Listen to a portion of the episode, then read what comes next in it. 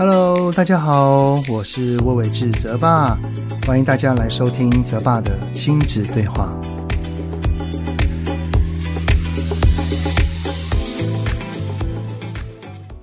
Hello，你们好，欢迎收听泽爸的亲子对话。我是亲职教育讲师魏伟志泽爸。呃，前几天呢是五一劳动节，有没有趁着孩子去上课的时候，好好的跟伴侣一起去约个会呢？啊，之前呢我还在公司上班的时候，真的最期待的就是五一劳动节啦，就是当把孩子都送上学之后，就是我与老婆的相处。处时光啦，只是哈，后来我成为了自由工作者，还蛮长的时间是待在家的。于是呢，跟老婆几乎每天都在约会，所以对我而言，五一劳动节现在只是一个普通的日子。不过呢，依然要谢谢各行各业辛苦的劳工们，让我们一起来让台湾能更好啊！那趁着这个年假的时候呢，我们有两拖的朋友聚会，一天呢是去我老婆的国中同学家，另一天呢是去我大学的社团同学家。很巧的呢，两边聚会的原因，都是搬新家了，而且啊，他们住的都是新大楼，而且都是刚刚装潢好，所以啊，一进到那个大厅里面，就有着那种满满新屋子的味道。而且呢，也顺便看一看别人的装潢、别人的摆饰。将来啊，如果我们自己的家有机会再装修的话，哈，可以怎么布置？其实还蛮令人期待的啊。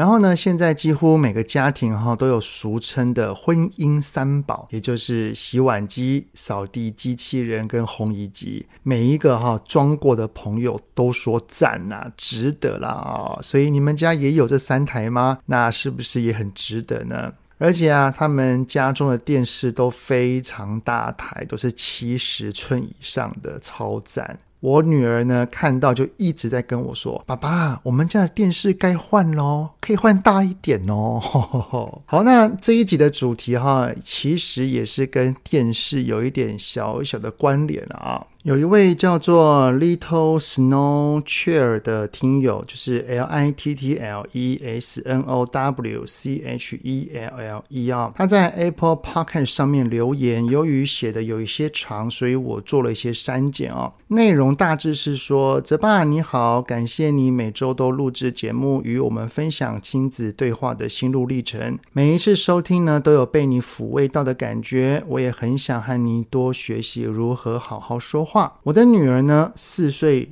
呃，念中班，然后还有一个一岁的弟弟。最近姐姐呢，常常在吃饭的时候还没有靠近餐桌，然后就说：“我吃饱了，我饱了，我不要吃了，我要看电视。”爸爸呢，好声好气的就说要先吃饱了再看，但是女儿还是大叫的坚持说她吃饱了。我听了就有些生气，因为他从昨天睡觉到今天一早，他都没有吃过任何的东西。于是呢，我就走了过去，要拿走他的遥控器，他就又大喊：“我吃饱了，我要看电视。”然后呢，我就从他的手中抢走遥控器了。我觉得自己从他手中夺走遥控器的这个行为不好。不过呢，我的脑中在思考着，他说他吃饱了这件事要怎么破解的同时，还没有想出答案，我的手就已经先冲出去抓遥控器了。事后呢，他当然有去吃早餐，而且批那个确认过后吃饱了，才跟我拿遥控器去看电视。不过呢，我的心情始终卡在抢夺的那一刻，是不是有着更好的方式来处理呢？那我想要跟他先连接情感，再来谈。但是面对他已经开了电视，而且专注在看电视的状况，我只想先把电视关上，抓回注意力再谈。但是这个过程中，我就。气爆了！哎呀，真的很难。所以想要请问哲爸，遇到这样子的问题，你会怎么处理呢？麻烦你了，我是很想要好好说话的妈妈。所以呢，这一集的主题，我们就来聊一聊哈。面对一触即发的冲突，有一个没有告诉过你们的小技巧。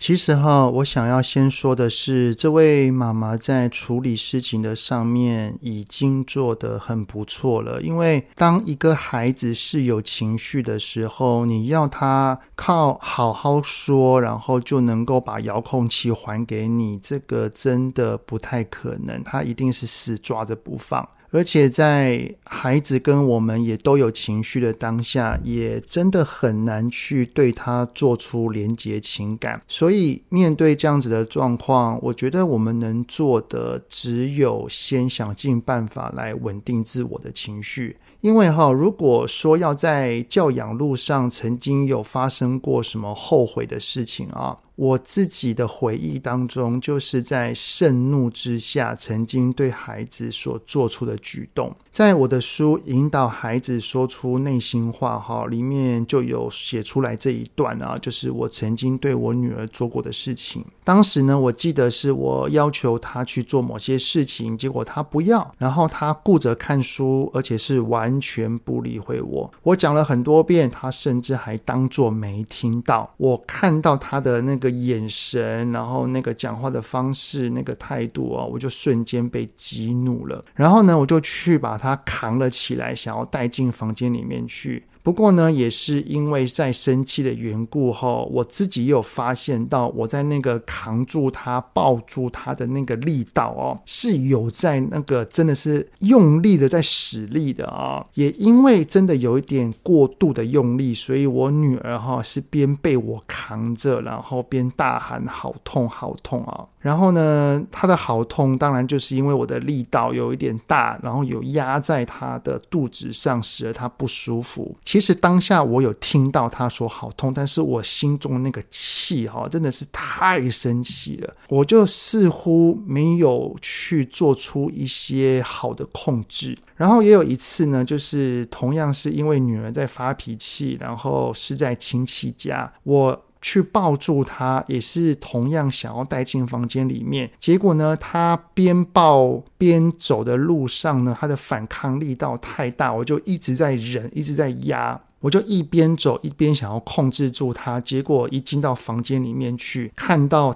终于进来了，然后我就整个好像火山爆炸一样，然后就把他放到床上去。但是我自己也可以感受到那个放的力道。是有一点重的。后来哈，心里想的是，幸好是在有软垫的床上，而不是在硬邦邦的地板上，所以对我的女儿而言都没有造成什么伤害。但是我内心真的有一点后悔，就如同这位这个听友所说的，就对于那个抢夺的瞬间的那个呃行为的举动是蛮纠结、蛮在意的，就跟。我对我的女儿这两次是一模一样的。其实哈，不仅仅是对幼儿，我知道面对小学或者是青春期的孩子，他们可能不会像是学龄前一样这边尖叫啊、大哭啊，然后四肢不断的挥拳抵抗啊，但是他们会用另外一种方式来展露情绪，例如说像是不要啊、翻白眼啊、不耐烦啊，我们看到了也有可能会瞬间爆炸，然后那个怒气。气哈就呃无法控制的冲上脑门，眼神开始变得凶狠，拳头开始紧握，于是乎行为无法控制，力道逐渐失控，然后就接着骂了、吼了，甚至打了哦，忘记了眼前的是我们的孩子。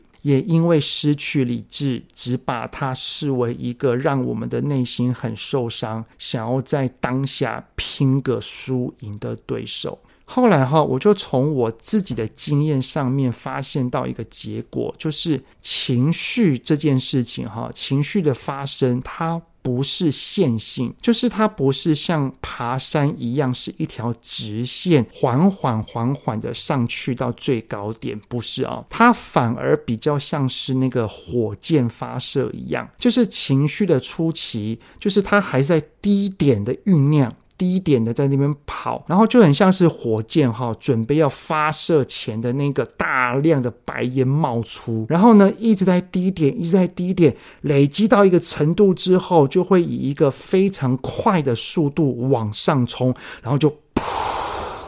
此时哈，如果火箭已经喷发。想要让它回头哈，已经不太可能了。所以我就发现到说，情绪的瞬间爆炸，就真的跟那个火箭冲上去的爆冲很像，很难用，就是在那个瞬间很难用理智来控制。有的时候啊，我们告诉自己不能这样，要拉住。都拉不住，就如同我刚刚所说的啊，那个硬扛我女儿的当下，还有另外一次把我女儿放到床上的瞬间，我就觉得我应该是已经稍微失控的状态。于是乎，当理智回来了之后，哈，才会感到满满的后悔、懊恼、纠结。其实我跟这位留言的听友一样，哈，我也一直不断的去思考，我下一次遇到类似的状况，我还能怎么做会更好。所以，这位妈妈，你真的已经很棒了，你已经做得非常好了，而且你还会想要去反省自己，然后看看能怎么做，可以再更进步。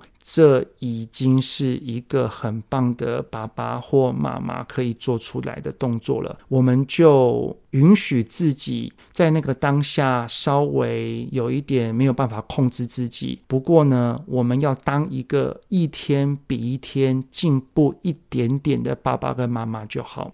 后来呢，我因为意识到了情绪的脉络，于是呢，在一触即发的冲突之下，我努力的练习，就是不要让我的情绪达到火箭要喷射的那一刻。而是呢，在白烟冒出来的同时，我就可以先试着降温了。那整个流程哈，整个过程的细节，因为有一些内容在先前的 podcast 里面都有提过了，那我就稍微带过，不会讲得太详细。那这一集主要是想要跟你们分享一个我已经行之有年，觉得很有帮助、很有收获，可是之前都没有提过的一个小技巧啊。所谓哈，要发现冒出来的白烟，也就是不断跟大家分享的一个概念，就是情绪觉察，也就是请我们要透过外在的行为讯号来发现到我们当下是有情绪的。因为有了这一层的发现，而且尚未到不可控的程度，我们还是有点理智的，所以呢，整体的状况都还比较好掌握。当我们发现到自己有了情绪时，好，这个小技巧呢，就叫做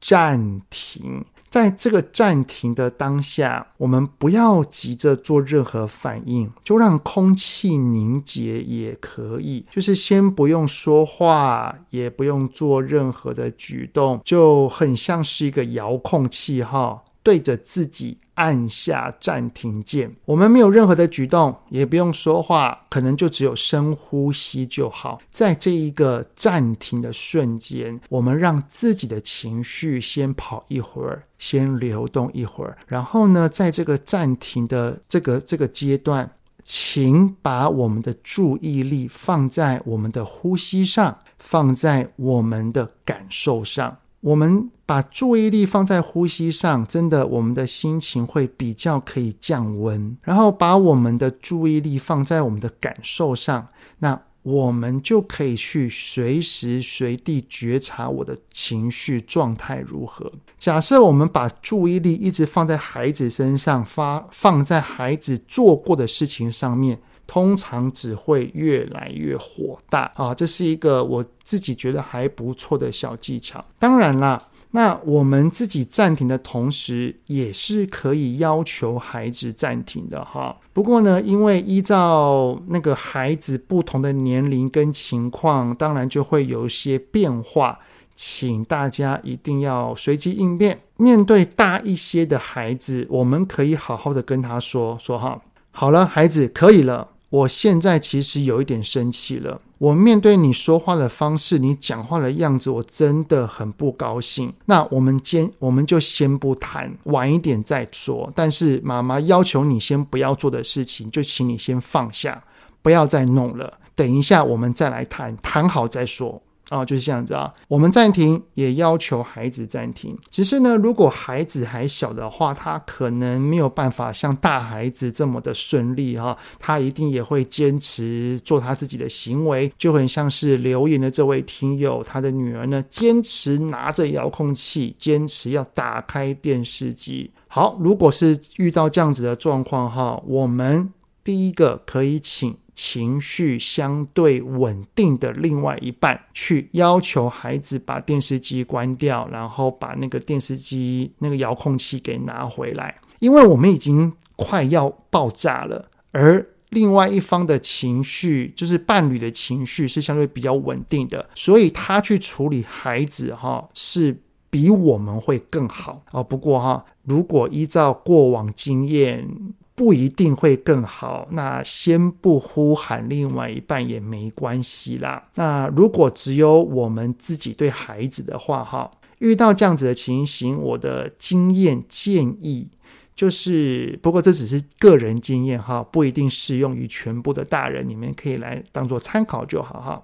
如果我遇到了，我就会走上前去，我稍微压住遥控器就好了。这个压住只是把那个遥控器控制住，我不硬拉，我也不硬扯，我不用力，因为通常哈，如果我们有在使力的话哈，就很容易让我们比较可能稳定一点点的情绪又往上冲了。所以，我们只要压住遥控器。不让他可以自由运用，不让他可以去动就可以了。然后呢，再带着平稳与坚定的语气跟孩子说：“孩子，我们还没有讨论完，所以请你把遥控器给我，先没有看。等到我们讨论清楚了，你一定可以继续看。”然后呢，就压着，真的啦，那个孩子哈，他一定会有情绪，然后他会想要用力夺回遥控器的控制权嘛。我我们力量大，我们就稍微压着，然后他。抢不过去，很奇妙，孩子他就会慢慢的放开了。好，那这个暂停的目的哈，除了让我们自己的情绪可以跑一会儿，流动一会儿，不会做出过度的失控反应，同时间呢，也可以梳理一下我们的情绪，慢慢的让这个火箭的白烟散去，然后再恢复到比较理智的状态，不至于会产生瞬间的暴怒。接下来呢，当等到我们那个已经把双方都暂停之后，再慢慢的找方法来调节情绪、舒缓情绪，也等于是把这个火箭的开关哈给关了。等到孩子的情绪也稳定啦，我们就可以好好的来跟他说话跟沟通了。因为啊，当我的情绪稳定，他的情绪稳定，我们才有办法做出情感连接。如果我们有情绪，我们也不想啦。他有情绪，他可能有感觉到，但是他可能是就是有情绪的状况还是比例偏高的。好，那关于这位听友所描述的状况哈，我们就可以在情绪回来之后，好好的问问孩子说。孩子啊，你刚刚说你不饿，那我听到了。妈妈之所以没有马上同意呢，是因为你还没有吃过东西啊。所以妈妈想要知道的是，你是真的不饿呢，还是想要为了看电视才说不饿的呢？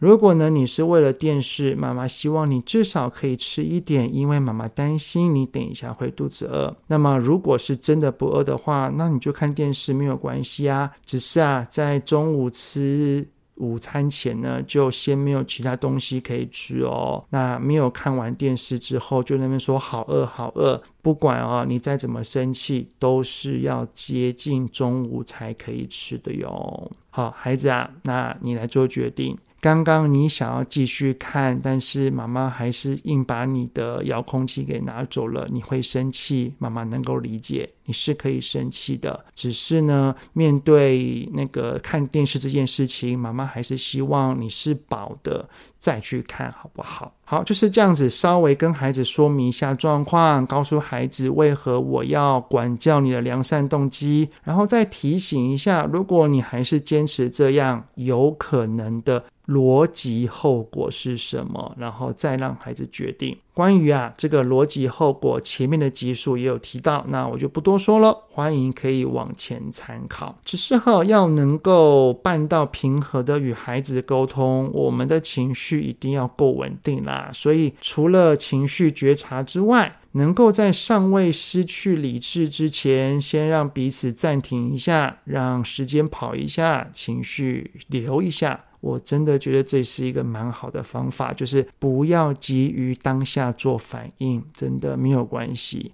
等时间流逝一点再做反应，总比冲动底下做反应都来得好。好的，那这一集的内容就先到这边啦，很谢谢你们的聆听。有任何想听的内容，都欢迎在 Apple Podcast 底下先五星按个赞，然后再留言告诉我哦。泽爸的亲子对话，我们下次再见喽，拜拜。希望今天的节目有让您与孩子之间有着更好的相处。欢迎在各个收听平台订阅泽爸的亲子对话。如果是用 Apple Podcast，请以五星按赞给予肯定，也欢迎留言，我们一起讨论哦。如果有想要听什么亲子的议题，请欢迎告诉我。愿天下家庭的亲子关系能够更好。泽爸的亲子对话，我们下次见。